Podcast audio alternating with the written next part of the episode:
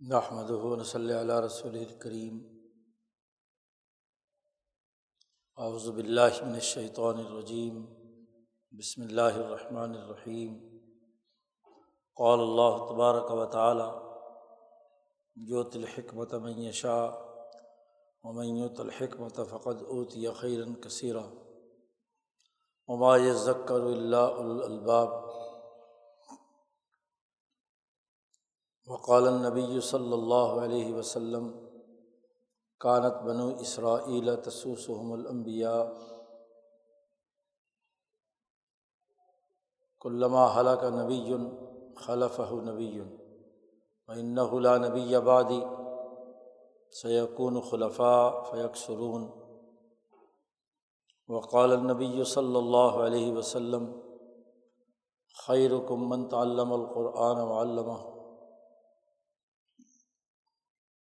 صدق اللہ مولانا العظیم و صدق رسول النبی الکریم۔ معزز دوستو، مسلمان وہ فرد ہے جو کتاب مقدس قرآن حکیم کی تعلیمات پر صدق دل سے ایمان اور یقین رکھتا ہے۔ وہ یہ سمجھتا ہے کہ اللہ کی طرف سے انسانیت کے نام، اللہ کا یہ پیغام اس حوالے سے انتہائی اہمیت کا حامل ہے کہ اس کی اساس پر جو بھی معاشرے تشکیل پذیر ہوں گے، ان کو نہ صرف دنیا میں کامیابی بلکہ آخرت میں کامیابی بھی یقینی ہے۔ اس ایمان و یقین کے ساتھ ایک مسلمان قرآن حکیم کی حقانیت کو تسلیم کرتا ہے۔ یہی وجہ ہے کہ کتاب مقدس قرآن حکیم کی تعلیم و تعلم کا سلسلہ نبی اکرم صلی اللہ علیہ وسلم سے لے کر آج تک پورے تواتر اور تسلسل کے ساتھ جاری رہا ہے۔ قرآن حکیم کا صحیح مخارج و صفات کے ساتھ پڑھنا اور پڑھانا، اس کے احکامات کو سمجھنا، اس کے اساس پر جو نظام زندگی استوار ہونا ہے، اس کی فقہ اور تفقع حاصل کرنا اور اس پر عمل درآمد کے لیے اپنے تئیں عظیم جد وجہد اور کوشش اور کاوش جاری رکھنا، یہ پورے تسلسل اور تواتر کے ساتھ امت محمدیہ میں پچھلے چودہ سو سال سے جاری و ساری ہے۔ یہ اس لیے بھی ضروری ہے کہ جب ایک مسلمان نبی اکرم صلی اللہ علیہ وسلم کی رسالت پر یقین پیدا کرتا ہے اور رسالت کا بنیادی اظہار کتاب مقدس قرآن حکیم کی صورت میں ہوا ہے۔ رسالت کا مطلب ہی یہ ہے کہ اللہ کا پیغام انسانیت کے نام پہنچانے والے شخصیت۔ تو رسول اللہ صلی اللہ علیہ وسلم کو رسول ماننے کا مطلب دراصل اللہ کے لائے ہوئے اس پیغام کو سمجھنا، سمجھانا ہے۔ جس کی اساس پر انسانی معاشرے تشکیل پذیر ہوں۔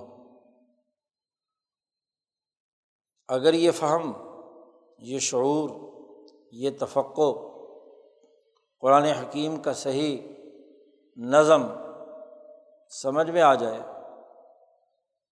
اور انسانیت اس کے مطابق اپنا کردار ادا کرے، تو اس کی دنیا اور آخرت دونوں کی کامیابی یقینی ہے۔ اب اللہ کا پیغام دنیا میں کیوں نازل ہوا؟ انسانیت سے اللہ کو کیا مطلوب ہے؟ اور پھر پیش آمدہ معاملات میں اس کا درست فہم حاصل کرنا یہ ہمیشہ سے علمائے ربانی جین اور اولیائے حقانین کے پیش نظر رہا ہے۔ اس بات کو انہوں نے یقینی بنایا ہے کہ کتاب مقدس قرآن حکیم کے نہ صرف احکامات و شرائع بلکہ ان احکامات پر عمل درآمد کی قرآن حکمت عملی اسے سمجھا جائے۔ قرآن حکیم کے پیغام پر عمل درآمد کا طریقۂ کار کیا ہوگا؟ کس حکمت عملی کے تحت کام ہوگا؟ قرآن حکمت کیا ہے؟ یہ ہمیشہ سے محققین علماء کے نزدیک قرآن تعلیمات کا مغز رہا ہے۔ حکمت قرآن نہ سمجھی جائے تو قرآن حکیم کی آیات اور اس کی تشریح میں جو احادیث نبی کرم صلی اللہ علیہ وسلم نے بیان فرمائی ہیں، اس کا سمجھنا ممکن نہیں ہوتا۔ قرآن حکمت اپنے اندر بہت اہمیت رکھتی ہے۔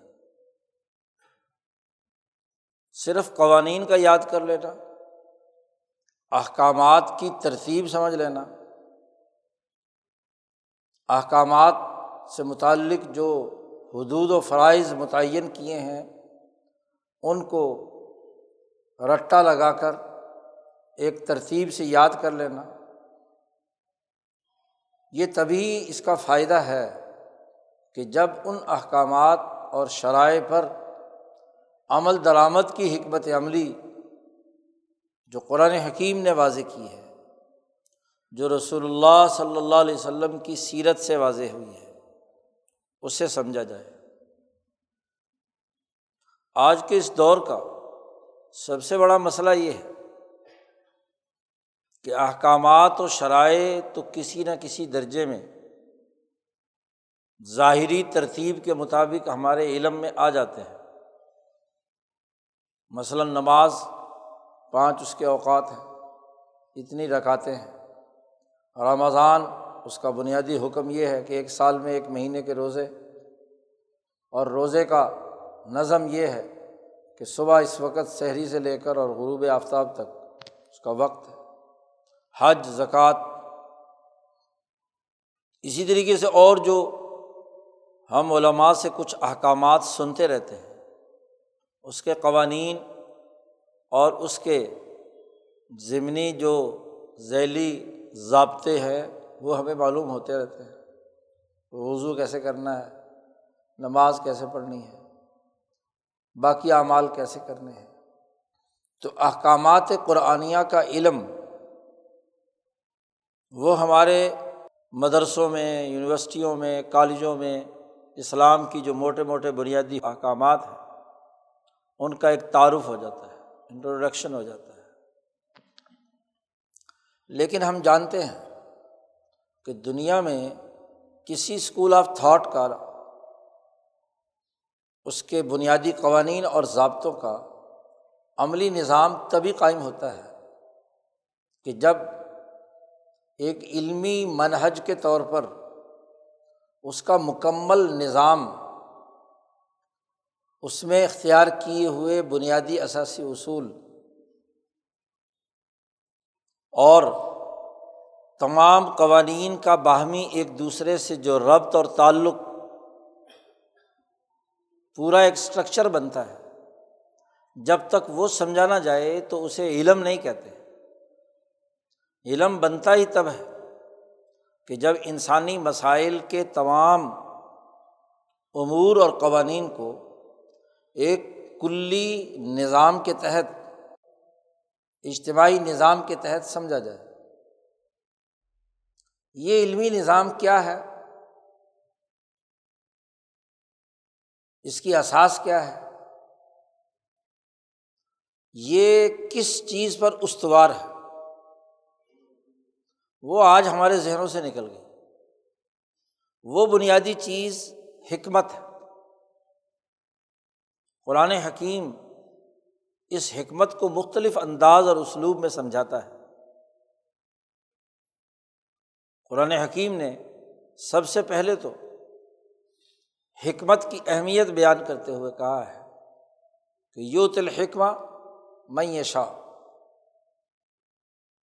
حکمت اللہ تعالیٰ جسے چاہتا ہے عطا کرتا ہے اور اسے عطا کرتا ہے جو خود چاہے پہلے۔ تمام مفسرین نے یہاں لکھا ہے کہ اس حکمت سے مراد نبوت نہیں ہے۔ وہ عقل ہے، وہ شعور ہے وہ فہم ہے، وہ بصیرت ہے، وہ قرآن حکیم کا انداز اور اسلوب ہے۔ جتنے بھی اس پر تعبین نے، تبا تعبین نے، عبداللہ ابن عباس نے اس کی وضاحت میں جتنی گفتگو کی ہے، اس کا تعلق اس فہم و شعور، عقل و حکمت سے ہے، جس کی اساس پر کسی بھی اسکول آف تھاٹ کا عملی نظام قائم کیا جاتا ہے۔ کسی بھی قانون کا جو عملی پروسیجر ہے وہ طے کیا جاتا ہے۔ کسی بھی ضابطے کو جب روب عمل لایا جاتا ہے، اسے حکمت کہا جاتا ہے۔ اور اس حکمت کے لیے قرآن حکیم نے ایک بڑی بنیادی بات فرمائی ہے کہ یہ حکمت جس کو اللہ نے عطا کر دی اسے بہت بڑی بھلائی نصیب ہوگی۔ میوت الحکمت فقط اوت یا خیرن کثیرہ جسے یہ حکمت عطا کر دی گئی، اس کو دنیا کی تمام بھلائیاں ہر طرح کی اسے حاصل ہوگی خیرن کثیرہ دنیا کی بھی، آخرت کی بھی۔ ہر پہلو سے انسانی وجود کے جتنے بھی رشتے اور تعلقات خواہ وہ اس دنیا سے ہیں یا مرنے کے بعد آخرت کے مختلف مراحل سے ہیں، ان تمام کی اسے خیر کثیر مل گئی۔ اور پھر فرمایا کہ یہ حکمت اس کی نصیحت، اس کی یادداشت، اس کو اپنے پاس رکھنے والے لوگ وہ ہیں جو عقل مند حکمت کا بڑا گہرا تعلق عقل سے ہے۔ وما یزک کرو اللہ الباب یہ حکمت کی نصیحت نہیں حاصل کرتے مگر وہ لوگ جو عقل مند ہیں۔ جن کے دماغ میں مغز ہے، جو عقل رکھتے ہیں، شعور رکھتے ہیں، لب رکھتے ہیں، انہیں یہ حکمت سمجھ میں آئے گی۔ وہی اس سے پورے طور پر نصیحت حاصل کریں گے۔ تو قرآن حکیم نے یہاں حکمت کی وضاحت کی ہے اور اس کو خیر کثیر قرار دیا ہے۔ دوسری جگہ پر نبی اکرم صلی اللہ علیہ وسلم کے ذمے جو کام کار رسالت جنہیں کہا جاتا ہے لگائے گئے ہیں، ان میں بھی فرمایا گیا کہ رسول اللہ صلی اللہ علیہ وسلم کی بیست اس لیے ہوئی ہے ولدی باسا فل امین رسول امن یتلو علیہم آیاتی ہی و یوزکیم و یو المحم الکتاب والحکمہ کہ قرآن حکیم کی تلاوت کرے، اس کی تعلیم دیں تزکیہ کریں اور وہ المحم الحکمت ان کو حکمت سکھائے، عقل سکھائے۔ شعور سکھائے گویا کہ نبی کے فرائض میں سے حکمت سکھانا ہے اور اللہ کی عنایت سے انسانوں میں سے جو عقل مند ہیں یا اسے حاصل کرنے کی کوشش کرنا چاہتے ہیں، انہیں اللہ کی طرف سے عطا کیا جاتا اللہ اور اس کے رسول دونوں نے انسانیت کو حکمت سکھانے کا عزم کیا ہے ان دونوں آیات کے تناظر میں۔ اللہ نے کہا، عطا کرنی ہے حکمت، اور وہ عطا کرنی ہے رسول اللہ صلی اللہ علیہ وسلم کے ذریعے سے۔ اور رسول اللہ صلی اللہ علیہ وسلم نے سکھانا ہے۔ حکمت کو بڑی بنیادی اہمیت بیان کی گئی ہے، اور خاص طور پر قرآن حکمت۔ وہ عقل جو عقل معاشی ہے یا عقل مادی ہے اس کی حکمت تو صرف اس مادے کی ساخت کے اعتبار سے یا معاش کے عقل کے مطابق ہے، دنیا میں رہنے کے اعتبار سے۔ اور ایک وہ عقل جو انسانی زندگی کے جملہ مراحل کے حوالے سے ہے۔ وہ عقل، وہ صلاحیت اور استعداد جو ان دنیا اور آخر دونوں دائروں میں انسانیت کو کامیاب بنانے والی ہے۔ وہ عقل سکھانے کے لیے امبیا علیہم السلام آئے۔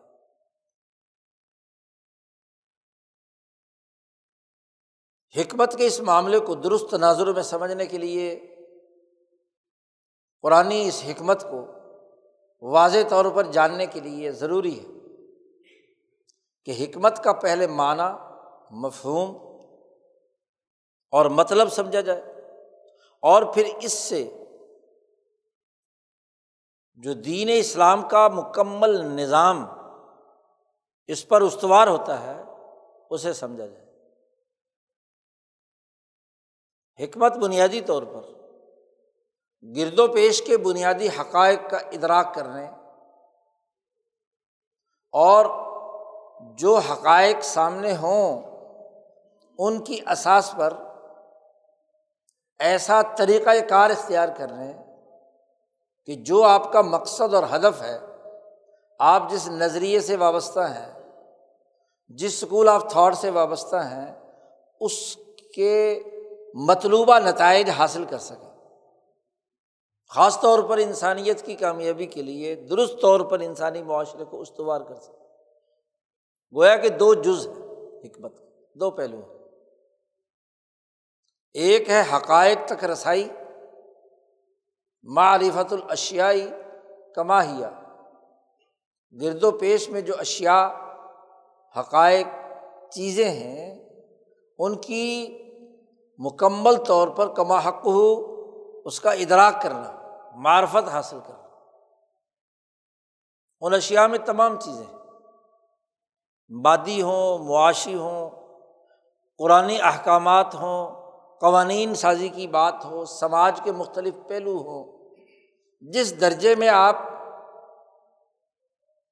کوئی کام کرنا چاہتے ہیں، اس سے متعلقہ اشیا ایک معلم پڑھانا چاہتا ہے تو تعلیم کے اجزاء، ایک انجینئر ہے، میٹیریل کے اجزاء، ایک ڈاکٹر ہے، انسانی جسم کے بنیادی حقائق، ادویات کے بنیادی حقائق۔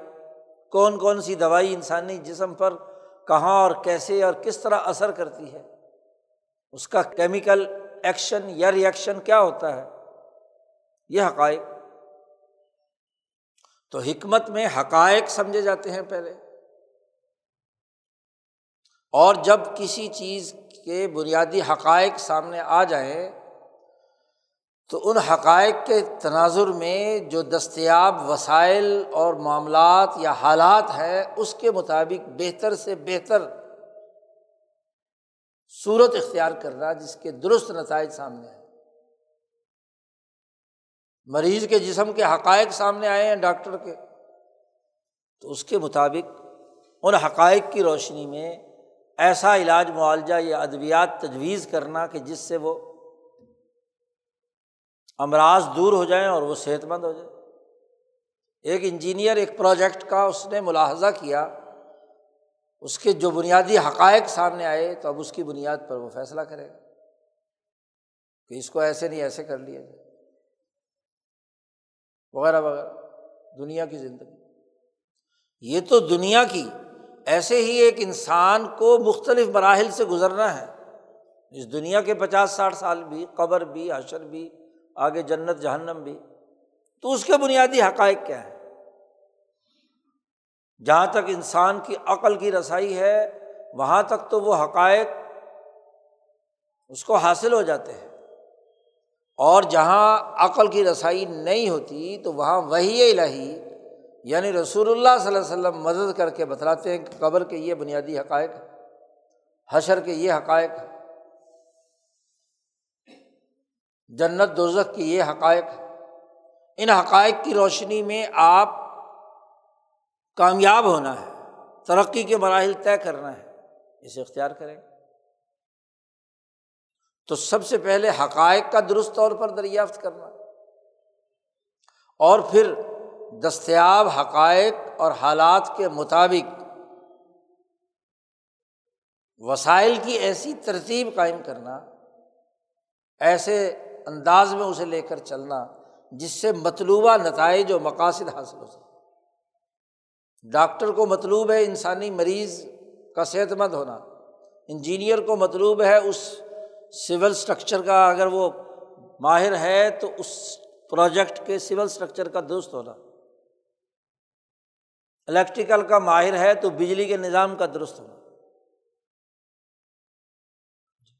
اور کسی شعبے کا ہے تو اس کا۔ نتائج آئیں گے تو ترقی کرے گا۔ نتائج نہیں ہے تو ترقی نہیں۔ اور حکمت میں اس بات کو بھی پیش نظر رکھنا ہے کہ جو بنیادی اثاثی اصول یا علم ہے قوانین اور ضابطے ہیں، ان کی اپلیکیشن اس پروجیکٹ پر کیسے ہوگی؟ صرف علم کا ہونا کافی نہیں ہے۔ علم تو اصولی اور کلی بات بیان کر رہا ہے۔ اس کو عمل درآمد کے لیے زمینی حقائق کو سامنے رکھیں۔ اور دیکھیے، جیسے دنیا کے دیگر معاملات میں یہ حکمت ضروری ہوتی ہے، ایسے دین کے تمام احکامات اور شرائع میں بھی حکمت ضروری ہوتی ہے۔ مثلاً اللہ نے حکم دیا کہ نماز پڑھو۔ رسول اللہ صلی اللہ علیہ وسلم نے قانون بتلا دیا کہ اس وقت سے اس وقت میں فجر ظہر، عصر، مغرب، عشاء پڑھنی ہے۔ جی۔ بنیادی قانون پتہ چل گیا۔ یہ بھی پتہ چل گیا کہ اس وقت میں اتنی رکاتیں پڑھنی ہے اور اس اس طرح پڑھنی ہے لیکن یہ سارے عمل حکمت کے متقاضی ہیں۔ جی۔ کہ جس جگہ پر آپ ہیں، وہاں آپ کو ایک حقیقت تو یہ معلوم ہونی چاہیے کہ اس وقت آپ کس وقت میں ہیں؟ اگر یہ حقیقت معلوم نہیں ہے، کسی کمرے میں بند ہے، نہیں پتہ آپ کو سورج کہاں، کس وقت ہے، رات ہے، دن ہے، کیا ہے، تو آپ کیسے طے کریں گے کہ مجھے کون سے وقت کی نماز پڑھنی ہے؟ جی۔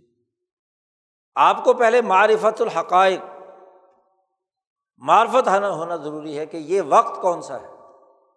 تبھی آپ دو رکعت پڑھیں گے، چار پڑھیں گے اثر پڑھیں گے زور پڑھیں گے، مغرب پڑھیں گے عشا پڑھیں گے۔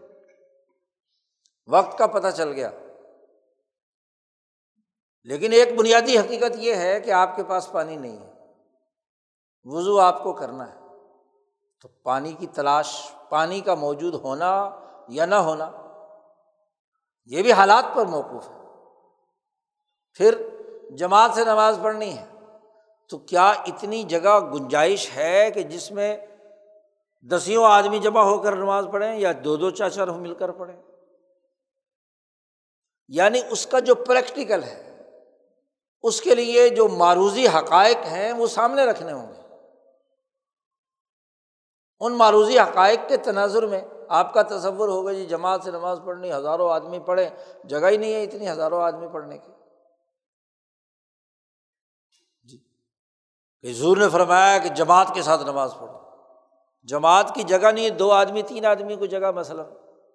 جماعت تو ہے لیکن چھوٹی ہے۔ اسی طریقے سے آپ کسی اہم سفر پر ہیں۔ وقت تو ہو گیا ہے۔ جی۔ اور اس سفر کی وجہ سے آپ اس سفر کے دوران کسی بھی وقت میں نماز پڑھ سکتے ہیں۔ اول میں پڑھے درمیان میں پڑھے آخر میں پڑھے یہ آپ حکمت کی بنیاد پر طے کریں گے نا۔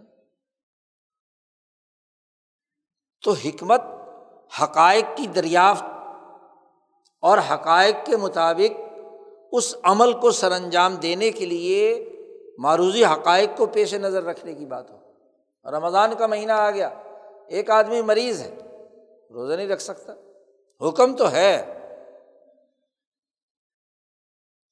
تو کیا ہے؟ وہ روزہ قزا کرے گا، بعد میں ادا کرے، جب وقت گزر جائے گا۔ تو ہر معاملے میں ایک بنیادی حکمت کار فرما ہے، حج کرنا ہے۔ آپ کے پاس وسائل نہیں ہے تو حج فرض ہی نہیں۔ استطاعت ہے تو پھر پھر استطاعت جس درجے کی ہے اس کے مطابق۔ ایک آدمی معذور ہے، نہیں چل سکتا۔ اس کی معروضی حقیقت یہ ہے کہ وہ ویل چیئر پہ بیٹھ کر تو طواف کر سکتا ہے، ویسے نہیں کر سکتا۔ تو آپ یہ کہیں گے جی طواف اس پر کر، کیا، اس پر کیوں نہیں؟ تو بھائی ہر چیز کو عمل میں لانے کے لیے اس وقت کے جو معروضی حقائق ہیں، وہ سامنے رکھنا ہو اس کے تناظر میں ان احکامات پر عمل درآمد ہوگا۔ تو ہر کام کرنے کے لیے خاص شریعت کا کوئی فرض ہی ہو، اس کے لیے حکمت ضروری ہے۔ اچھا اسی طریقے سے آپ دیکھیے، جیسے عبادات کا معاملہ ہے، ایسے ہی ارتفاقات کا معاملہ ہے۔ گھر، گھریلو نظام نکاح ہونا چاہیے، رشتہ ہی نہیں مل رہا آپ کو، تو گھر کہاں سے بنے گا؟ اس کے لیے معروضی حقائق ہوں گے نا۔ دیکھ بھال کرنی پڑے گی ادھر ادھر سے۔ رشتے دیکھنے پڑیں گے، کام کرنا پڑے گا، پھر جا کر نکاح کی سنت پوری ہوگی۔ جیسے دستیاب وسائل ہیں، اسی کے مطابق گھر ہوگا، اسی کے مطابق کھانا پینا ہوگا، اسی کے مطابق کپڑا لتا ہوگا، وغیرہ وغیرہ۔ جیسی صلاحیت، جیسی استعداد، ان حقائق کی روشنی میں آپ اس، لیکن شرط بنا دی۔ کہ میاں بیوی اولاد ماں باپ کے درمیان جو حقوق و فرائض ہے ایک دوسرے کا خیال رکھنے کا عمل ہے، وہ رہنا چاہیے۔ چاہے کہ چھوٹے سے سادہ سے گھر میں ہوں، یا ایک متوسط گھر میں ہوں، یا کسی اور ہاں جی بہت ہی اچھے قسم کے گھر کے اندر ہو گھر کا ماحول، افراد اور دیواروں کا نام نہیں۔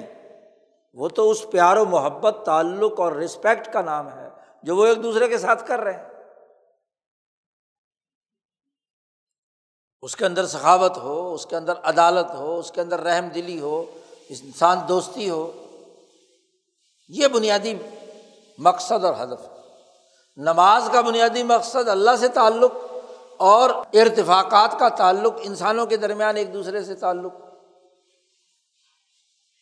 اسی طریقے سے مختلف خاندان اور مختلف پیشوں کے اجتماعی تعلقات وہ استوار اور کنٹرول ہوتے ہیں ملک کے قومی نظام کے ساتھ۔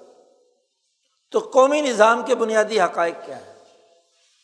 ہر ملک کا جغرافیائی بحال وقوع، ہر ملک کی جو موقع پر موجود سیاسی طاقت اور صورت حال اقتصادی وسائل، معاشی طاقت، صلاحیت اور استعداد، افراد کی۔ یہ تمام چیزیں ملیں گی تو قومی نظام وجود میں آئے گا۔ اس کے بنیادی حقائق سامنے آئیں گے۔ اس ملک میں کتنے تعلیم یافتہ ہیں؟ تعلیم یافتہ لوگوں کی اہلیت کیا ہے؟ کون کون سے وہ تخلیقی کام کر کے اپنی معیشت کو درست کرنے کی اہلیت رکھتے ہیں؟ ان کی سیاسی شعور کی کیفیت کیا ہے؟ فہم کیسا ہے؟ عقل کا استعمال کیسے ہے؟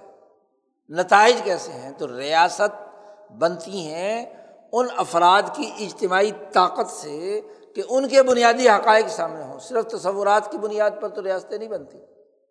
قومی نظام تو وجود میں نہیں آتا۔ اچھا اسی طریقے سے بین الاقوامی نظام میں ہر دور کے جو اقوام عالم کی حالت ہے، ان کے تعلقات کی نوعیت ہے۔ ان کی سیاسی طاقت معاشی قوت، افرادی قوت، ان کی صلاحیت و استعداد، ان کی ٹیکنالوجی کے حصول کی جو صلاحیت ہے وہ سامنے رکھی جاتی ہے، تب بین الاقوامی تعلقات وجود میں آتے ہیں۔ خلا میں تو نہیں ہے۔ حکمت نام ان بنیادی حقائق کو پیش نظر رکھ کر مسلطوں کے کو متعین کرنا اور مفاصد کو سمجھنا کہ فساد انگیز قوتیں کون سی ہیں؟ ایک گھر کو تباہ کرنے والی، عبادات کے نظام کو تباہ کرنے والی، ریاستی نظام کو تباہ کرنے والی، بین الاقوامی نظام کو ختم کرنے والی۔ اور کون کون سی قوتیں ہیں یا کون کون سے بنیادی حقائق ہیں جو ایک عبادت کو اللہ کے ساتھ مخلصانہ جوڑنے، انسانیت کی خدمت کا خاندانی نظام بنانے، قومی نظام استوار کرنے، بین الاقوامی نظام استوار کرنے، ان کی مصالح مسلطیں کیا ہیں؟ اور مفاصد کیا ہے دونوں کے آپ کو دو کالم بنانے ہیں۔ ایک انسان جب مریض ہوتا ہے تو ایک ڈاکٹر جب اس کے حقائق دریافت کرتا ہے جسم کے، تو وہ دو لسٹیں بناتا ہے کہ یہ یہ یہ یہ چیزیں جو ہیں، اس کے لیے فائدہ مند ہے، دوائی، غذا وغیرہ وغیرہ وغیرہ، ماحول۔ اور یہ یہ چیزیں اس کے لیے نقصان دہ ہیں۔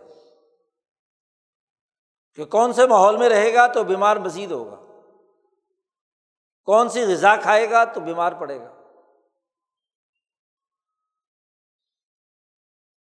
کون کون سی ادویات استعمال کرے گا جو اس مرض کے دور کرنے سے تعلق نہیں رکھتی تو بیمار پڑے گا؟ تو یا مسالے ہوں گے یا مفاصد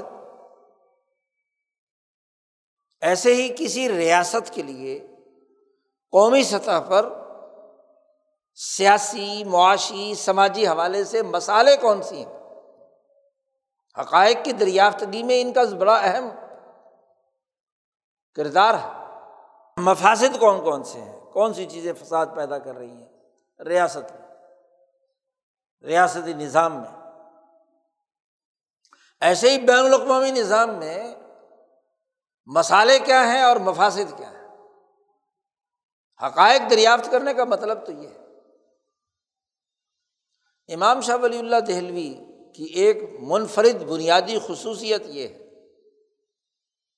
کہ آپ نے دین اسلام کی تعلیمات کے اساس پر قرآن حکمت کے اسلوب پر جو بنیادی بات ارشاد فرمائی ہے وہ یہ کہ حضرت محمد مصطفیٰ صلی اللہ علیہ وسلم نے ہمیں قرآن حکمت کے تناظر میں دو بنیادی علوم عطا کیے ہیں۔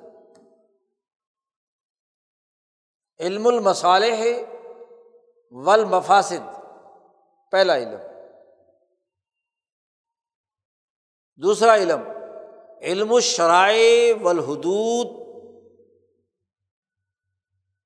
ایک طرف مسالے اور مفاصد اور دوسری طرف شرائع اور حدود۔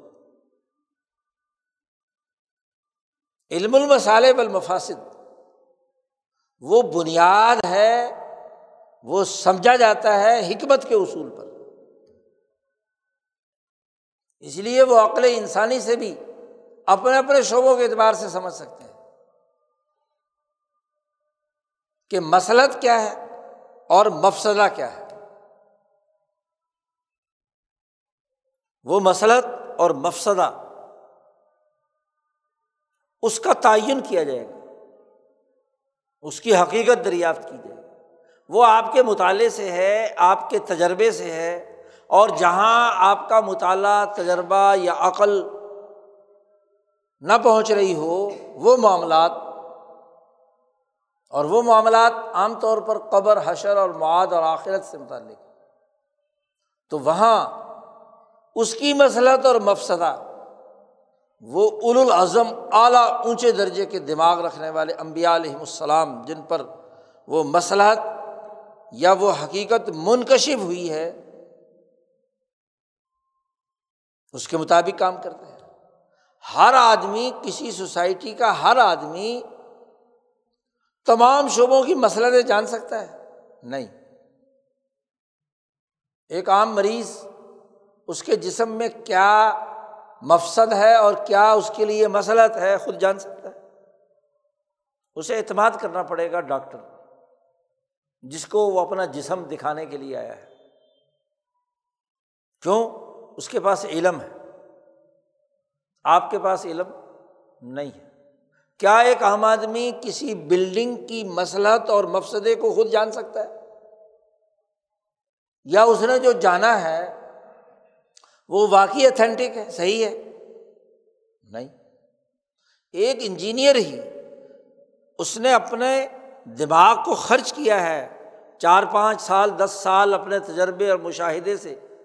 اس نے اسی علم پر اسی پروجیکٹ پر کام کیا ہے۔ اس کا اڑنا بجھونا دن رات یہی ہے کہ وہ انجینئر ہے۔ تو اس لیے باقیوں کو اس کی بیان کردہ مسلحت اور اس کے بیان کردہ مفسدے کو قبول کرنا ہوگا۔ اس کا تجربے سے پتہ۔ استاد جس نے ساری عمر پڑھایا ہے، مسلط اور مفسدہ تعلیم کے حوالے سے وہ جانے گا نا۔ طالب علم کہ کہ نہیں جناب، مجھے مسلط زیادہ پتہ ہے۔ اسی طرح جہاں انسانی عقل وہ دریافت کرنے سے قاصر ہو جاتی ہے، تو اس سے سینئر جو علم والا ہوتا ہے، وہ اس پر گفتگو کرتا ہے۔ ایک ڈاکٹر نے اپنے تجربے کی بنیاد پر مثلاً مسلط اور مفسدہ بیان کر کے ایک دوائی دے دی۔ اس کا سینئر پروفیسر آتا ہے، اس کو دکھاتے ہیں، وہ کہتے ہیں، نہیں، یہ تو، یہ نہیں ہے مسئلہ مسئلہ یہ ہے، اس مسئلے کی یہ دوائی۔ وفو کا کل ذی علم علیم ہر علم والے پر ایک اعلیٰ درجے کا علم والا ہوتا ہے۔ تو جہاں عام انسانیت کی عقل ختم ہو جاتی ہے، تو وہاں امبیا کی عقل، صحابہ کی عقل، اولیاء اللہ کی عقل کام کرتی ہے۔ وہ جس کو مسلط کہیں گے، وہ مسلط ہے۔ اور وہ جسے مفسدہ کہیں گے، وہ مسئلہ مفسدہ ہے۔ تو یہ مسئلہ حت اور مفسدہ، جاننا یہ حکمت کا بنیادی اسلوب حکمت کا دائرۂ کار ہے۔ شاہ صاحب کہتے ہیں، یہ علم المصالح والمفاسد میں امبیا علیہم السلام نے، خاص طور پر نبی کرم صلی اللہ علیہ وسلم نے بتلا دیا کہ یہ یہ یہ یہ یہ یہ امور ہے۔ یہ مسلط ہے، یہ مفسدہ ہے۔ مثلاً حکمہ نے امبیا نے بتلایا کہ عدل انسانی سوسائٹی کی مسلط ہے ظلم انسانی سوسائٹی کا مفسدہ ہے۔ صلا رحمی انسانی سوسائٹی کی مسلط ہے۔ اعلیٰ اخلاق کا ہونا تہارت کا ہونا، اخبات کا ہونا سماہت کا ہونا، عدالت کا ہونا، پیار و محبت کا آپس میں ہونا، اعلیٰ اخلاق والا ہونا، یہ ساری مسلطیں ہیں۔ اور یہ یہ مفسدے ہیں۔ حسد کینا ظلم بد دیانتی کم تولنا، کم ناپنا، بد اخلاقی، انسان دشمنی وغیرہ وغیرہ، قتل کرنا، دوسرے انسانوں کو نقصان پہنچانا، یہ مفسدہ ہے۔ انسانیت کی مجموعی عقل نے حکمہ نے امبیا نے ان مسلطوں کا تعین کر دیا۔ اب مسلط کا تعین کر دیا، لیکن اس کو عمل میں لانے کے لیے، اس مسلحت کو روب عمل لانے کے لیے بہت سے معاملات حکمت کے اصول پر انسانیت کے ذمے لگا دیے جو تو مسلحتیں لازمی اور ضروری تھیں، جن کے بغیر انسانیت کامیاب نہیں ہو سکتی، ان مسلطوں کو پورا کرنے کے لیے کچھ بنیادی قوانین اور شرائع نافذ کیے گئے۔ یہ علم الشرائع والحدود جو ہے علم المصالح کے ایک حصے کے وہ حصہ کہ جہاں ہر بری مسلحت کو دور کرنا لازمی ٹھہرا، انسانیت کو خطرات لائق ہے اور وہ حصہ جس پر لازمی طور پر انسانیت کو عمل کرنا ہے، کم از کم اس کو کہتے ہیں علم الشرائع۔ مثلاً اخبات اللہ ایک مسلط ہے۔ اللہ کے سامنے اخبات کرنا۔ اور اخبات کے لیے بہت سارے طریقے ہو سکتے ہیں حکمت کے اصول پر۔ کوئی تصویر پڑھ لیا جائے، کوئی ذکر کر لیا جائے، کوئی کچھ اور کر لیا جائے۔ نہیں۔ یہ اخبات اتنا اعلیٰ خلق اور مسلط ہے انسانیت کی کہ اس کے لیے باقاعدہ شریعت نے حکم دیا کہ پانچ وقت اس اس طریقے سے عبادت کرو گے، فرائض۔ دو رکعت فجر میں پڑھو، اٹھ کر۔ سو کر اٹھے ہو، اب ساری رات نیند کی ہے، ایک خاص حالت میں ہو، تو صبح سویرے اٹھو اور اٹھ کر اللہ کے سامنے سرب سجود ہو۔ تمہارے جسم کی صحت، تمہاری روح کی صحت، تمہاری ذہنی حالت کی درستگی وہ صحیح ہو جائے گی۔ ورنہ بیمار پڑو دنیا میں بیمار اور آخرت میں عذاب۔ کیونکہ دنیا کی بیماری کا علاج ہی کرنا ہے نا آخرت میں۔ تو یہ مسلط ایسی ہے کہ جس کو کسی صورت میں ہاتھ سے جانے نہیں دینا چاہیے۔ اس کے لیے متعین کر دیا کہ دو فرض اور دو سنتیں فجر میں اٹھ کر پڑھنا لازمی ہے۔ زیادہ پڑھ سکو تو تحجد پڑھو، نفل پڑھو، جو بھی کرنا چاہتے ہو وہ کر سکتے ہو۔ اس پر پابندی نہیں۔ ایسے جیسے زوال ہو تو انسانی جسم کی ضرورت ہے۔ مسئلہ تقاضا کرتی ہے کہ اس کو متعین کر دیا جائے کہ اس وقت میں آپ کو چار فرض ضرور پڑھنے مسئلہ۔ اثر کا وقت ہو تو چار کاتیں پڑھنی ہے غروب کا وقت ہو، تو پانچ وقت آپ کو یہ اخبات کی شکل ہر حال میں کرنی ہے، اس پر اضافہ کرنا چاہو جتنا مرضی کر لو۔ سنت نفل شب۔ اس کا ایک نظام بنا دیا۔ اس کو کہتے ہیں شرائع۔ ہے یہ مسلطوں کی پورا کرنے کے لیے۔ اسی طریقے سے انسانی جسم کی مسلط ہے کہ اسے روزہ رکھنا اور کم از کم سال بھر میں ایک دفعہ اسے ایک مہینے کے مسلسل روزے رکھنے یہ جسم کی ضرورت نہ رکھے تو بیمار پڑ جائے، خرابی پیدا ہو جائے۔ روح جو ہے وہ پاکیزگی اس کے اندر پیدا نہ ہو، بہیمیت نہ ٹوٹے، تو اس کا علاج ہے۔ حکما کے یہاں فاقہ اور دین اسلام نے اسے عبادت بھی بنا دیا۔ یہ شرائع۔ اتنا مال ہے تو مال کا جو خوبص دل کے اندر محبت پیدا ہو چکی، اس کو دور کرنے کے لیے ڈھائی فیصد دینا سال کے بعد ضروری۔ اخبات میں سے خانہ کعبہ کا طواف اور حج، وہ شریعت متعین ہو گئی۔ کہ جو صاحب استطاعت ہے، جا سکتا ہے، اس کا علاج اسی میں ہے کہ وہ جا کر حج کرے۔ شرائع متعین کر دی۔ اسی طریقے سے حدود متعین کر دی۔ کہ یہ یہ مفسدہ ہے۔ اس مفسدے کو دور کرنے کے لیے یہ حد ہے، یہ حد کراس نہیں کر سکتا کسی انسانی جسم کو انسانی جسم کو کاٹا ہے، ہاتھ کاٹا ہے، کان کاٹا ہے، تو بدلے میں قساسن اس کا بھی ہاتھ کان کاٹا جائے اگر یہ نہیں کریں گے تو انسانوں کے ہاتھ کٹتے رہیں گے۔ قتل کیا ہے تو اس کو بھی قتل کیا جائے یہ نہیں کریں گے تو پھر لوگ قتل ہوتے رہیں گے۔ ایک آدمی کا قتل کل انسانیت کا قتل ہے، تو اس کی حدود متعین کر کہ یہ دائرہ ہے۔ چوری کی، کسی پر جھوٹا بہتان لگانے کی، حد قذف جسے کہتے ہیں، شراب پینے کی، وغیرہ وغیرہ، حدود حدود و قصاص، وہ متعین کر دی۔ مسلطیں ہیں یہ، جن کے لیے کام، شریعت کے کام کرنے کا حکم دیا ہے، اور وہ مفسدیں ہیں جن کے لیے حدود متعین کر دی۔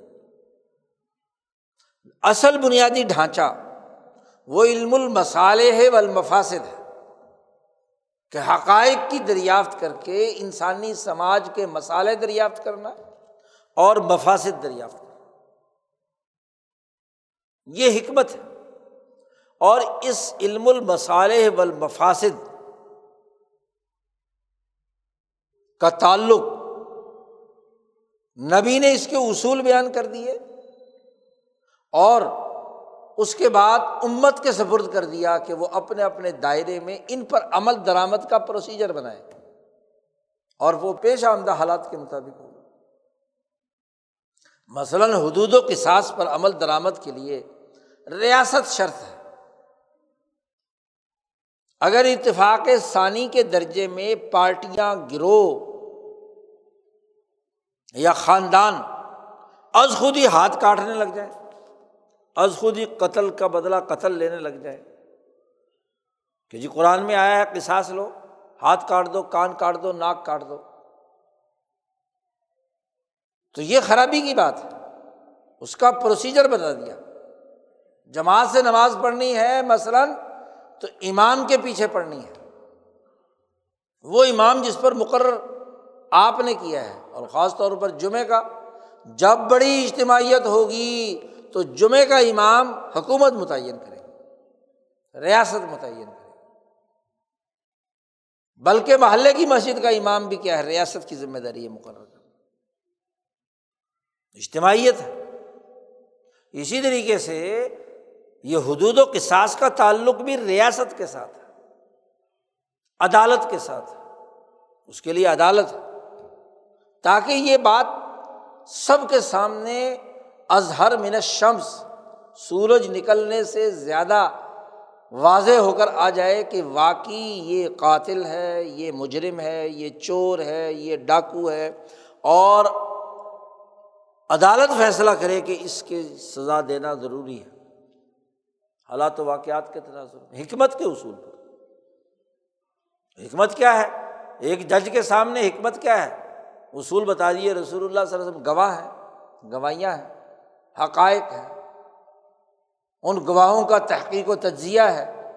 تزکیت الشہود جنہیں کہا جاتا ہے۔ کہ عادل ہے یا جھوٹے ہیں، ایسے ہی پیسے دو اور گواہیاں دیتے ہیں۔ ان حقائق کی روشنی میں جج نے فیصلہ کرنا، یہی تو حکمت تو ریاست فیصلہ کرتی ہے۔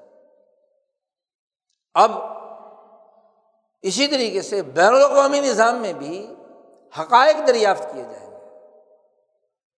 مسالے سمجھنا ضروری ہے۔ مفاصد سمجھنا ضروری ہے۔ کہ خرابی کی بنیادی چیزیں کیا ہیں؟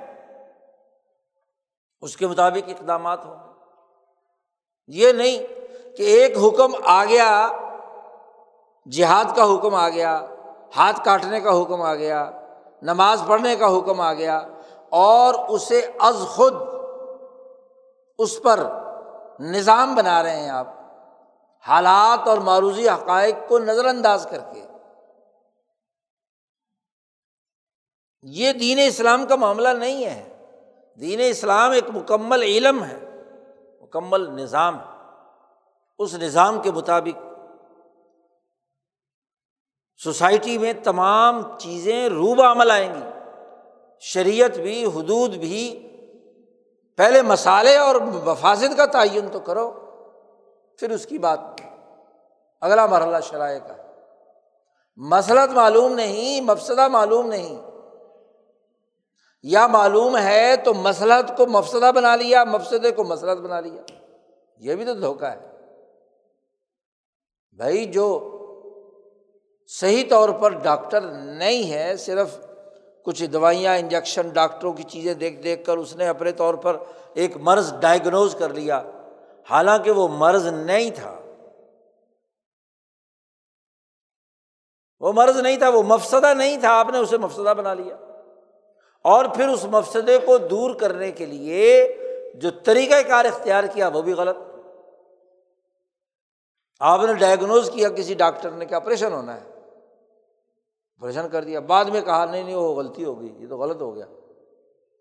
جی۔ مرض یہاں نہیں تھا، یہاں تھا۔ چلو جی اسے بھی ختم کر دو۔ تو یہ نقص کی بات ہے نا کہ آپ نے اچھی چیز کو برا سمجھ لیا۔ تو حکمت میں جو کما ہی جیسا کہ حقائق ہیں یعنی جو مسلط ہے، وہ واقعی مسلط ہے۔ اپنے تئیں اپنے دستیاب معلومات کے مطابق۔ اور جو مفسدہ ہے، وہ مفسدہ ہے۔ یہ حکمت قرآن قرآن کی حکمت تقاضا کرتی ہے۔ کہ حقائق تک رسائی ہو اور پھر اس کے مطابق نظام بنایا جائے۔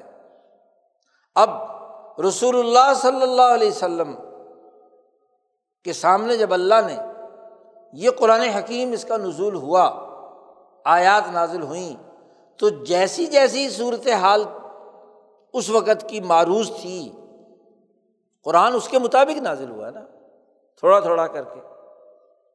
جو مسئلہ درپیش ہوا، وہاں آیت آ گئی۔ اس آیت کی روشنی میں نبی اکرم صلی اللہ علیہ وسلم نے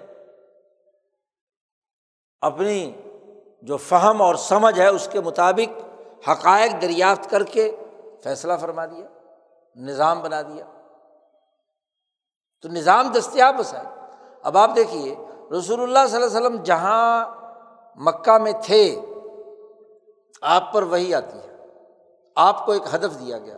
کہ انسانیت کی ترقی کے لیے آپ نے کام کرنا اخرجت الناس حد الناس ہے کتاب مقدس، قرآن حکیم۔ تو آپ نے حقائق دریافت کیے کہ مکے کے اندر ایک ایسی ریاست اور نظام ہے جس میں حکمران طبقہ ظالم ہے۔ یہ مفسدہ ہے بڑا۔ اور یہ انسانیت کی جو بنیادی مسلط ہے قوموں کی، ریاست کی، سیاسی آزادی کی اس کو ختم کر رہا ہے۔ تو قرآن کی اس بات پر عمل کے لیے ضروری ہے کہ یہ جو مفسدے کی جڑ ہے نا، سسٹم، اس کو توڑا جائے، ختم کیا۔ آپ نے دیکھا کہ بین الاقوامی نظام میں کیسر و کسرا موجود ہے۔ اور انسانیت ان کے زیر انتداب ہے، ان کے ماتحت ہے۔ جو وہ حکم دیتے ہیں وہ کرتے ہیں۔ تو انسانیت اس لیے مظلوم ہے کہ ایک بین الاقوامی نظام ظلم کا ان پر قائم ہے۔ تو جب تک اس کیسر و کسرا کا خاتمہ نہیں ہوگا، اس وقت تک کیا ہے؟ شریعت کے احکامات اور انسانیت کی ترقی کے قانون انسانی مسالح کا نظام نہیں بن سکتا یہ بنیادی حقیقت ہے۔ اس کے مطابق آپ نے نظام بنایا اور تیئیس سال کی جد وجہد سے جزیرت العرب میں قرآن انقلاب قرآن حکمت پر انقلاب برپا کیا، جیسے دستیاب وسائل۔ موقع بدر کا تھا تو حکمت عملی اس کے مطابق بنی۔ موقع غزب عہد کا تھا تو حکمت عملی اس کے مطابق بنی۔ موقع ہدیبیہ کا تھا تو اس کے مطابق صلاح کی حکمت عملی بنی۔ موقع خیبر کا تھا تو اس کے مطابق حکمت عملی بنی۔ تبوک کا تھا تو تبوک کے مطابق تیاری کی گئی۔ مکہ کے فتح کا تھا تو اس کے مطابق کی گئی۔ ہر جگہ پر حکمت کار فرما ہے۔ پرانی حکمت۔ ابھی آپ کے پاس ریاست نہیں ہے، مسلمان اقلیت میں ہیں، مکہ میں آپ رہتے ہیں، تیرہ سال ہیں، تو آپ کی حکمت اس کے مطابق ہے۔ نا یہ تو نہیں کہ جب اللہ نے کہا کہ جی اللہ کی صرف عبادت کرو اور کسی بت کی عبادت نہ کرو اور بس جائے خانہ کعبہ کے اندر تین سو ساٹھ بت توڑ کر پھینک دیے جائیں۔ حکمت نام ہی حقائق کے تناظر میں اپنے عمل کو منظم کرنا ہے۔ یہ قرآن حکمت ہے۔ اس قرآن حکمت کی احساس پر علماء ربانیین فقہ محدثین، مفسرین، حکمران، عادل حکمران چودہ سو سال سے، جن میں سے ہزار بارہ سو سالہ دور وہ ہے کہ جس میں انہوں نے دنیا پہ حکمرانی کی ہے۔ حکمت کے اصول پر حکمرانی کی ہے۔ حکمت نہیں ہے تو حکم نہیں چل سکتا۔ حکم نہیں ہے تو حکمرانی نہیں ہے۔ حکمرانی نام ہی حکم چلانے کا ہے، حکم منوانے کا ہے، اتھارٹی تسلیم کرانے کا ہے۔ تو حکم تب ہوگا جب اس سے پہلے کیا ہے؟ حکمت ہوگی اور حکمت مسلحت اور مفسدے کو سمجھ کر طریقۂ کار اختیار کرنا۔ اگر وہ یہ اختیار کی نہیں کیا تو حکمت کیا ہوگی؟ یہ حکمت سمجھانا نبی اکرم صلی اللہ علیہ وسلم کی ذمہ داری تھی۔ علم الکتاب والحکمہ۔ یہ وہ حکمت ہے کہ جس کو عطا کر دی جاتی ہے۔ تو اس کو خیر کثیر مل جاتا ہے۔ آپ دیکھیے۔ اس اصول کو اپلائی کریں آج کے دور میں۔ آج کے دور کی ہمارے مذہب کے نمائندوں کی سب سے بڑی غلطی یہ ہے کہ وہ حکم چلاتے ہیں۔ حکمت کی احساس پر قرآن کے پڑھنے پڑھانے کا عمل نہیں کرتے۔ بس حکم، قوانین بتلاتے ہیں۔ ہمارا ہر معلم استاذ یونیورسٹی میں ہو، کالج میں ہو، مدرسے میں ہو، مسجد میں ہو، ممبر پر بیٹھا ہو، وہ حکم جاری کرتا ہے، یہ کرو اور یہ نہ کرو۔ حالانکہ حکم سے پہلے بنیادی حکمت کیا ہے؟ اس کے کرنے کیا کریں؟ اس کے لیے پہلے حکمت کی بات ہے۔ حکمت کیا ہے؟ حقائق کیا ہے پچھلے دو سو سال کی بڑی منفی قسم کی تاریخ ہے اس خاص طور پر بر عظیم پاک و ہند کی اور مسلمان علاقوں کی۔ کہ وہاں ایسے ایسے مذہبی طبقوں نے فیصلے لیے ہیں، حکم دیے ہیں کہ جن کا حکمت سے کوئی تعلق نہیں۔ اگر ہم حکمت کے تناظر میں دیکھیں تو بر عظیم پاک و ہند ڈھائی سو سال سے غلام ہے۔ برطانیہ کا غلام۔ اور پچھلے پچہتر سال سے امریکہ کا غلام۔ جب سے امریکہ نے معاشی ادارے بنا کر دنیا بھر کی قوموں کو معاشی یرغمال بنا لیا، یا یوں کہہ لیجیے جب سے ایٹم بم جاپان پر گرا کر دنیا بھر کی اقوام کو دہشت زدہ بنا کر اپنا غلام بنایا۔ تو یہ بنیادی حقیقت ہے۔ انیس سو پینتالیس سے لے کر اب تک کہ ان اسی سالوں میں اٹھہتر سالوں میں دنیا غلام ہے۔ یہ بنیادی حقیقت ہے۔ اور اس سے پہلے کہ ڈیڑھ دو سو سال میں برطانیہ کی غلام تھی۔ جب برطانیہ غلام تھا تو اب اس وقت کی حکمت عملی کیا ہونی چاہیے تھی؟ شریک حکم کیا تھا؟ مثلاً دین کی مسلط کیا تھی؟ مفسدہ کس مفسدے کا خاتمہ تھا؟ لیکن آپ دیکھیے سارے مسلم علاقوں میں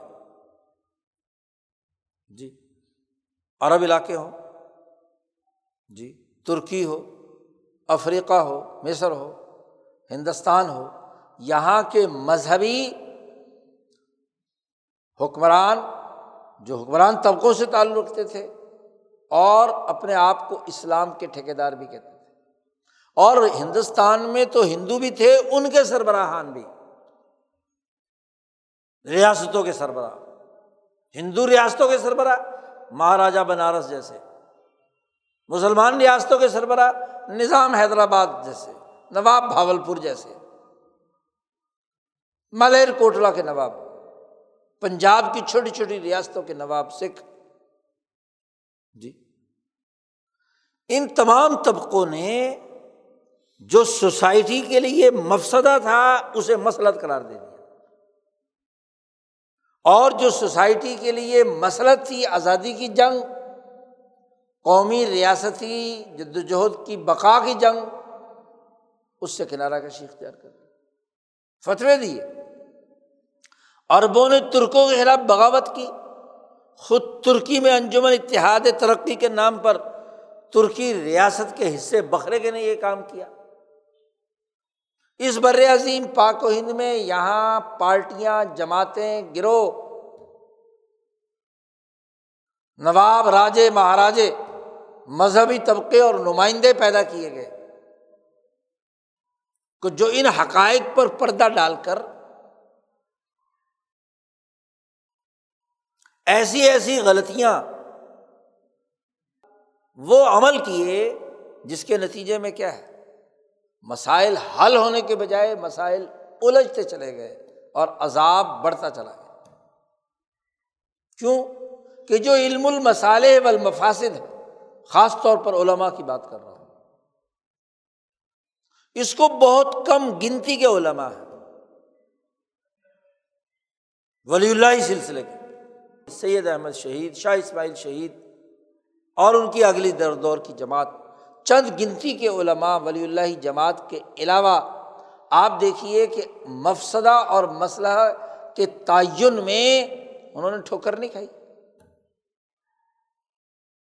جی۔ اور جب آپ بنیاد حقائق سامنے نہیں رکھیں گے تو آپ کے فیصلے کیا ہوں گے؟ غلط ہوں گے۔ جی۔ آپ کے فیصلے غلط ہوں گے۔ بنیادی حقیقت ہی آپ نے غلط تسلیم کر لی آپ دیکھیے۔ اٹھارہ سو ستاون کی جنگ آزادی ہو رہی ہے۔ جی۔ اس جنگ آزادی کے موقع پر جو بڑے بڑے علما جی نامور لوگ، ان لوگ کہاں کھڑے ہیں؟ صرف حریت پسند علما ہے جنہوں نے اس کی تائید کی، اس کے ساتھ وابستہ ہوئے اور باقی سب کے سب کیا ہے، اس ظلم کے نظام کے اعلی کار بن گئے۔ کیا انہیں نہیں پتا تھا کہ امریکہ خدا نہیں ہے، برطانیہ خدا نہیں ہے؟ جی پتہ تھا، لیکن حقیقت سے آنکھیں بند کر۔ جی آج جو لوگ جنگ پر تمہیں اکسا رہے ہیں اٹھارہ سو ستاون میں جنہوں نے آزادی کی جنگ لڑنے کا کام کیا، آپ تو انہیں مان رہے ہیں کہ جو کیا ہے، اس وقت فتوے دے رہے تھے کہ ہمارے اندر طاقت نہیں ہے دشمن سے مقابلہ کرنے۔ جی۔ سوال یہ ہے کہ آج آپ کہہ رہے ہیں امریکہ نے، آج پتہ چلا تمہیں کہ امریکہ نے پوری دنیا پر قبضہ کر رکھا ہے۔ سارے مسلمان ممالک غلام ہیں۔ امریکہ کے۔ سوال یہ کہ غلام تو تمہارے فتووں کی وجہ سے ہوئے۔ حریت پسندوں کے خلاف۔ اٹھارہ سو ستاون میں، تحریک ریشمی رومال میں، تحریک خلافت میں، انیس سو سینتالیس میں ہر مرحلے پر ان عالمی طاقتوں کے اعلی کار ان ستاون مسلمان ملکوں کے حکمران اور علماء مذہبی جو بڑے بڑے نامور لوگ ہیں، وہی تو استعمال ہوئے۔ فلسطین پر قبضہ کرانے والے کون؟ اربوں کے علاقوں پر قبضہ کرانے والے کون؟ کون معاہدہ کرنے والے تھے؟ تو علم المسالے والمفاصد کی بنیاد پر جو حکمت بنتی تھی، اس حکمت کو تو بروئے کار لایا نہیں۔ قرآن کو حکمت کے تناظر میں نہیں سمجھا۔ اس لیے تو مولانا سندھی نے کہا تھا کہ قرآن کو قرآن حکمت کو سمجھو۔ حکمت کے اصول پر سمجھو۔ اور یاد رکھیے، نبوت نبی اکرم صلی اللہ علیہ وسلم کی۔ آپ آخری نبی ہیں، دنیا سے چلے گئے۔ تو دروازہ نبوت کا بند۔ اب کوئی نبی یا نبوت کا دعویٰ کر کے کوئی نئی مسلحت اور کوئی نئی مفسدہ ہاں جی متعین کرنے کے لیے نبوت کا دائرہ استعمال نہیں کر سکتا۔ کہ جی میں نبی ہوں، کوئی گھڑنتو نبی کہے کہ جی اب جہاد منسوخ ہو گیا۔ جہاد کی منسوخی کا کوئی فتویٰ جاری کرے کہ یہی مسئلہ ہے کہ جہاد نہیں کیا جائے گا۔ کوئی ایسا نبی نہیں آ سکتا۔ نبوت کا دعویٰ ختم۔ اب اصول ہوگا حکمت کا۔ صحابہ نے بھی تعبین نے بھی، محدثین نے بھی فقہ نے بھی تمام نے حکمت کے اصول پر ہی کتابیں لکھی ہیں، فقہ مرتب کی ہے، تفسیر مرتب ہوئی ہے، تاریخ مرتب ہوئی ہے، قوانین اور ضابطے بنائے ہیں۔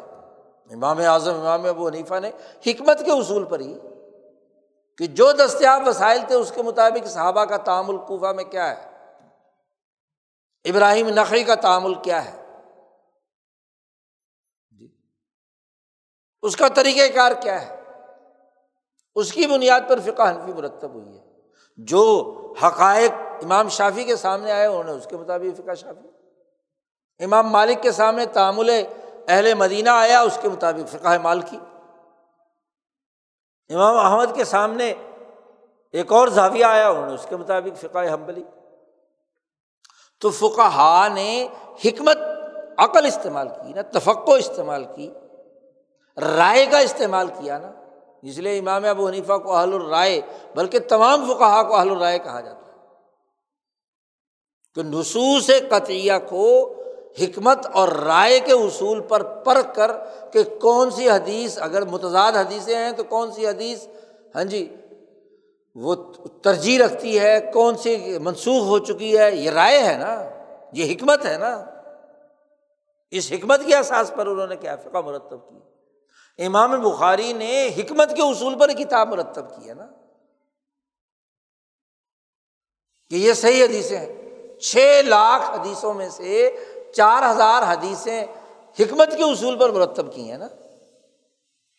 امام ترمزی نے، مسلم نے، ابو داود نے، نسائی نے۔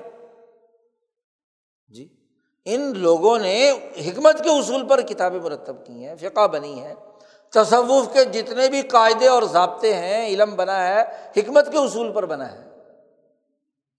مسالے اور مفاظد کو سامنے رکھ کر ہوا ہے۔ آج یہ قرآن حکیم کے سمجھنے، سمجھانے کا، حکمت کا اسلوب مسالے اور مفاصد کی جانچ پرکھ، حقائق تک رسائی کی تناظر میں قرآن آیات اور احادیث کا فہم، یہ ہم سے دور ہو گیا۔ اسی لیے آج ضرورت یہ ہے کہ قرآن حکیم کو حکمت کے اسلوب پر سمجھا جائے۔ قرآن حکمت معلوم کی جائے۔ حقائق تک رسائی حاصل کی جائے۔ اس کے تناظر میں احکامات جو قرآن نے دیے ہیں، ان کا فہم اور ان کے مطابق عملی کردار ادا کرنے، اس کے مطابق لوگوں کی رہنمائی کرنے کا عمل ہونا چاہیے۔ حکمت کو نظر انداز کر کے خود ساختہ حکم جاری کرنا۔ مسلط کو مفسدہ سمجھ کر یا مفسدے کو مسلط سمجھ کر۔ یہ سب سے بڑی کوتا ہے۔ اسی حکمت قرآنی کے فہم اور سمجھ کے لیے حضرت اقدس مولانا شاہ سعید احمد رائے پوری رحمۃ اللہ علیہ نے دورہ ہائے تفسیر کا سلسلہ شروع کیا تھا۔ آج سے کچھ چالیس سال پہلے۔ اور تسلسل کے ساتھ وہ چل رہا ہے۔ اگلے جمعے سے ان شاء اللہ دورہ تفسیر قرآن حکیم حکمت کے اسلوب پر، قرآن کا فہم،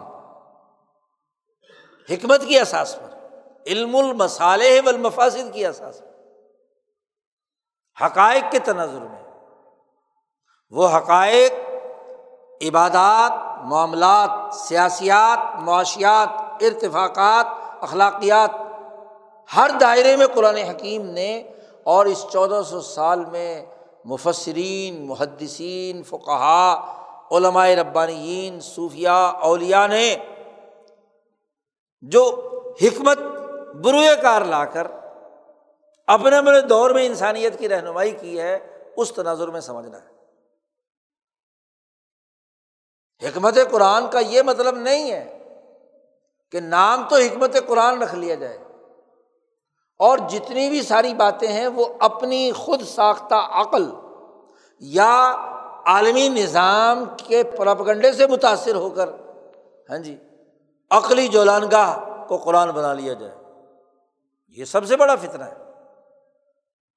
جی حکمت ہوتی ہی وہ ہے جو ایک تسلسل رکھے، انسانیت کا، اجتماعیت کا دین اسلام کا فقہ کا، محدثین کا، مفسرین کا۔